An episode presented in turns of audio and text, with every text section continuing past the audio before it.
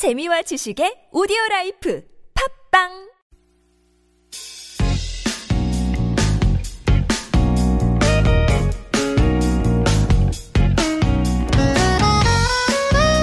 아, 어제도 잠깐 말씀드렸는데 이제 10월이 벌써 예, 하순에 접어들었고요. 며칠 안 남았습니다. 매달 마지막 주 수요일에 만나는 코너예요. 어, 오늘이 이제 마지막 주 수요일이 됐네요. 마지막 주는 아니지만 마지막 수, 주 수요일입니다. 중장년 일자리와 관련된 다양한 정보들 만나보는 시간. 노사발전재단 중장년 일자리 희망센터 최성희 컨설턴트와 함께하겠습니다. 어서 오십시오. 예, 안녕하세요. 안녕하십니까. 네, 또 이제 최성희 컨설턴트 오시니까 한 달이 지났군요. 네 그러게요. 그래요. 오늘 어떤 정보 갖고 오셨습니까? 예, 오늘은 이제 연봉 협상과 관련된 부분들로 해서 소개를 해드릴 텐데요. 최근에 제가 좀 모 기업의 지사 총괄직 채용권을 맡아서 진행을 했었어요. 오, 예. 근데 생각보다 지원자가 너무 적으시더라고요. 아? 예. 어. 그래서 제가 역으로 지원자분들을 좀 찾아서 예. 문의를 드렸어요. 예, 왜 예. 지원을 안 하시는지. 네네. 근데 알고 봤더니 그 좀 공개된 연봉이 너무 적어서 좀 고려가 아, 된다라고 예. 하시더라고요. 아, 이돈 문제 중요하죠. 그렇죠. 예, 예. 직장인들에게. 근데 사실 좀 그 기업 같은 경우에는 공개된 연봉은 적지만 예. 기타 좀 수입화할 수 있는 혜택이 많았거든요. 뭐 예를 들어 차량을 제공해 준다거나 음. 주유비를 준다거나 기본 성과급이 좀 책정이 되어 있다거나 예. 이런 좀 다양한 혜택이 있던 기업이라서 이런 부분들을 좀 공유 드렸더니 예. 오히려 이제 그때는 좀 수락하시고 지원자분들이 많으시더라고요. 예. 그래서 중장년층 분들 같은 경우는 이런 것처럼 좀 경력직 모집권으로 이직하는 경우가 많으실 텐데 네.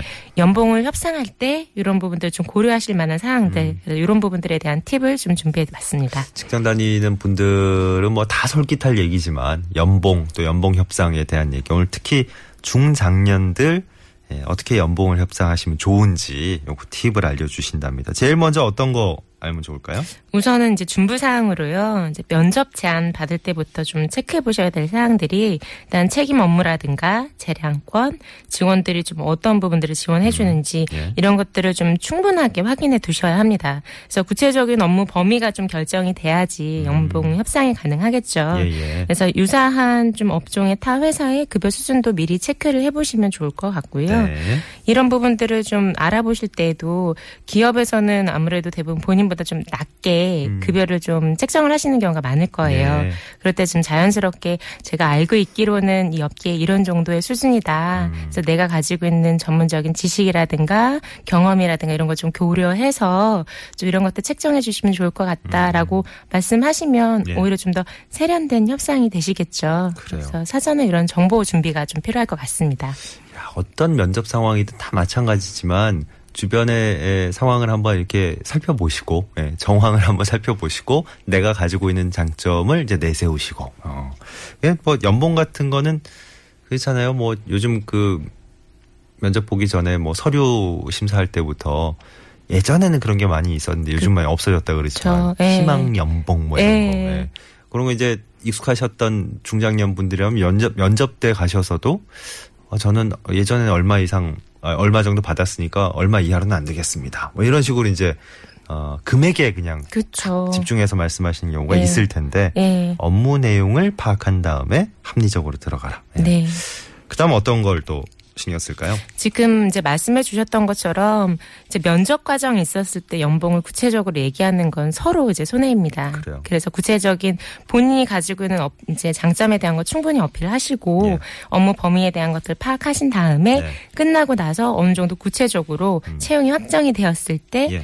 그때 이제 연봉에 대한 것들을 세부적으로 다루는 게 좋고요. 뭐 마- 말씀 주셨던 것처럼 연봉을 작성해야 될 코너나 이런 것들에는 이제 범위 어디서부터 음. 어느 선의 정도에 대한까지 가능하다라고만 범위만 결정해 두시는 게 좋을 것 같습니다. 네. 네. 그 어떤 방식으로 협상을 하는 게 중요할까요? 네, 이제 협상을 하시는 좀 단계라든가 화법에 대한 부분들도 네. 중요한데요.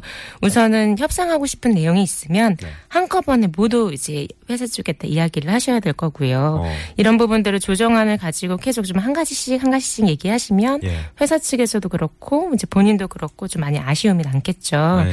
그리고 무엇보다도 주제를 좀 내놓는 사람이 대화의 주도권을 갖기 마련이니까 협상을 하고 싶은 이제 부분들을 좀 우선순위를 결정하셔서 먼저 먼저 이야기를 좀 끌어가시는 게 더 좋을 것 같습니다. 그게 또 한국 그만의 정서상 음. 예, 조금 이제 한꺼번에 얘기 다 안 하고 네. 그 조심스럽게 쉬운 거부터 간단하게 풀릴 수 있겠다 싶은 거부터 이제 조심조심 내놓는 경우도 있을 것 같은데 그러면 서로 이제 저 부담이 되는군요. 그렇죠. 예. 예. 어쨌든 잘 정리를 해서 우선순위를 정해서 어, 다 얘기하시는 게 좋겠다 이런 조언이셨어요. 협상하는데 제일 저 염두에 둬야 될 거 음. 어떤 걸 꼽을 수 있을까요? 우선 항목 부분들인데요. 네. 이제 급여라든가 보너스 같은 경우는 좀 주요한 사항이니까 음. 이런 부분들 결정되기 전까지는 이제 복리 후생 같은 경우에는 언급하지 않는 게 좋고요. 제일 중요한 거부터. 네. 그렇죠. 우선순위에 대한 이제 순서대로 해서 얘기를 네. 해주셔야지 나중에 기타 문제 먼저 이제 쉬운 거 먼저 얘기하게 되시면 예. 주요한 사항 협상하실 때 폭이 좁아질 수도 있습니다. 그 예. 연봉 협상할 때 어떤 어떤 점들을 구체적인 항목들을 네. 고려해 보면 좋을지. 우선은 이제 크게 생각해 보실 게 기본급이 있을 거고요. 예. 그다음에 보상 수준, 수준에 있어서도 성과급인지 판매에 대한 수수료인지 이익에 따른 수당인지 보너스 등인지 이런 것들로 좀 나눌 수가 있고요. 예, 예. 그리고 급여 인상 시점도 중요합니다. 뭐연 단위로 하시는 데도 있고 분기로 반기로 하시는 것도 있고 예. 퍼센테이지도 있고요. 예. 이런 인상 시점들도 체크해 보시고요. 뭐 사- 국민 어, 건강보험이라든가 국민보험처럼 4대 보험은 당연히 가입이 되겠지만 그래도 다시 한번 확인해 보시고 예. 복지 혜택으로도 보면 이제 교육비라든가 학자금, 융자, 단체 보험 이런 좀 복지 혜택들도 있을 테니까 예. 급여를 어느 정도 보충해 줄 수 있는 요소들은 무엇이 있는지 음. 이런 것도 확인해 보시면 네. 좋고요. 요즘엔 선택적 복지라고 해서 예. 여러 가지 복지 이제 제도가 있죠. 예. 그래서 뭐 구매 할인이라든가 아니면 법률과 관련된 상담이라든가 건강 검진 이런 것들도 있을 거고요. 어, 그러고 보니까 꽤 많네요. 그렇죠. 네. 그리고 연차 같은 경우에 있어서도 어. 법정 연차 이외에도 추가로 제공이 충분히 기업에서 협의가 가능합니다. 연봉 협상할 때 이제 휴가 같은 것도 고려할 그렇죠. 대상이고. 예. 근무하는 일수에 비례해서 어차피 예. 이제 책정돼 있는 것들이니까 이런 혜택들도 같이 고려해 보실 음. 수도 있고요. 그리고 무엇보다 이제 중장년층 분들은 관리자분이시니까 예. 다양하게 좀 쓸 수 있는 비용 처리 수준들도 한번 살펴보시는 게 좋습니다. 예. 예를 들어 업무 추진비 같은 게 있겠죠. 음. 그리고 뭐 전화라든가 노트북, 차량 지원, 뭐 품위 유지비 이러한 항목으로도 제공되어질 수 있는 좀 혜택들이 있을 거고요. 예.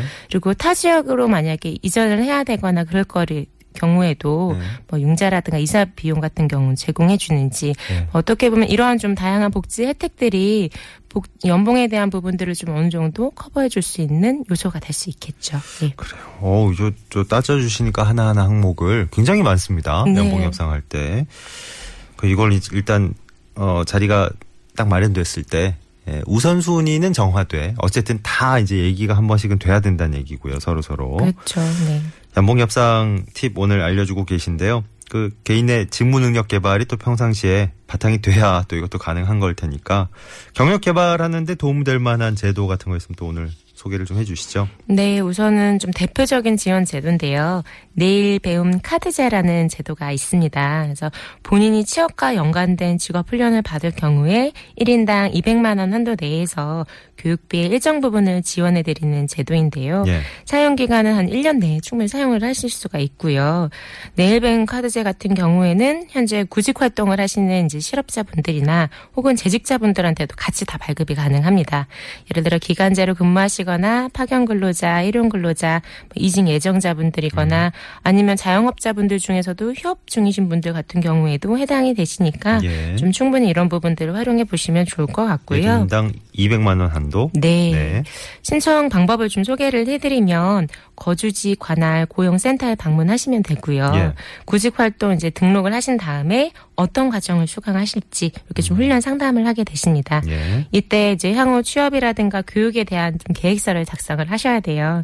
그래서 내일 배운 카드를 이제 발급 받으실 수가 있고 요. 예. 그럼 희망하는 강좌에 수강을 하시고 우선 자비로 먼저 결제하신 다음에 훈련을 다 마치게 되시면 그 이후에 정부에서 환급을 해주게 됩니다. 예. 이런 형태로 좀 지원을 받으실 수가 있고 네. 재직자분들 같은 경우에는 근무 중에 있으시니까 온라인상으로도 신청이 가능하십니다. 아. 간단하게. 어쨌든 어 훈련을 다 마치면 이제 환급 받는 방식으로 진행이 네. 되니까 예. 그 관련돼서 저 도움 받으실 수 있는 분들은 한번 상담 받아보실 필요가 있겠는데요. 이름이 참 예쁘네요. 내일 배움 카드. 네. 내일 내일 배움 카드. 내일과 내일. 예, 네, 두 가지 의미죠. 있네요. 예. 네. 이거 말고 또 어떤 제도 있습니까? 어, 이번엔 조금 어려운 이름이긴 한데 내일 배운 카드제 같은 경우에는 경력과 연관된 교육 과정을 신청하는 경우고요. 예. 국가 기관 전략 산업 직종이라고 해서 이 경우에는 훈련 비용뿐만 아니라 훈련 장려금, 그러니까 교통비라든가 뭐 식비에 대한 부분들까지 한 31만 원까지 추가로 또 지원을 해드리고 있어요. 그래서 이 국가 기관 전략 산업 직종이란 부분들은 예. 인력이 좀 부족한 직종에서 정부에서 집중적으로 이제 전문 인력이라든가 기능 인력을 양성하는 훈련 과정들을 얘기를 하는데요. 예, 예. 이전 경력을 좀 살리기 어려울 경우에 네. 구직 활동이 좀 장기화된 경우에는 이제 이런 실업급여 기간이 끝난 분들 같은 네. 경우는 이러한 과정들을 활용하시면 좋을 것 같고요. 예. 내일 배운 카드제라든가 국가기관 전략 산업직종에 대한 훈련 과정 이런 부분들은 음. 고용노동부에서 운영하는 HRDnet 홈페이지에서 보시면 훈련 과정이라든가 신청 방법들을 좀 구체적으로 쭉 제시해드리고 있으니까 음. 예. 쉽게 확인해 보실 수 있을 겁니다. 알겠습니다. 본인의 이제 경력 개발에 도움이 될 만한 제도도 오늘 자세히 소개를 해주셨어요. 예. 다음 달에 또 뵙겠네요. 네, 또 뵙겠습니다. 고맙습니다. 네. 노사발전재단 중장년 일자리 희망센터 최성희 컨설턴트와 함께한 시간이었습니다.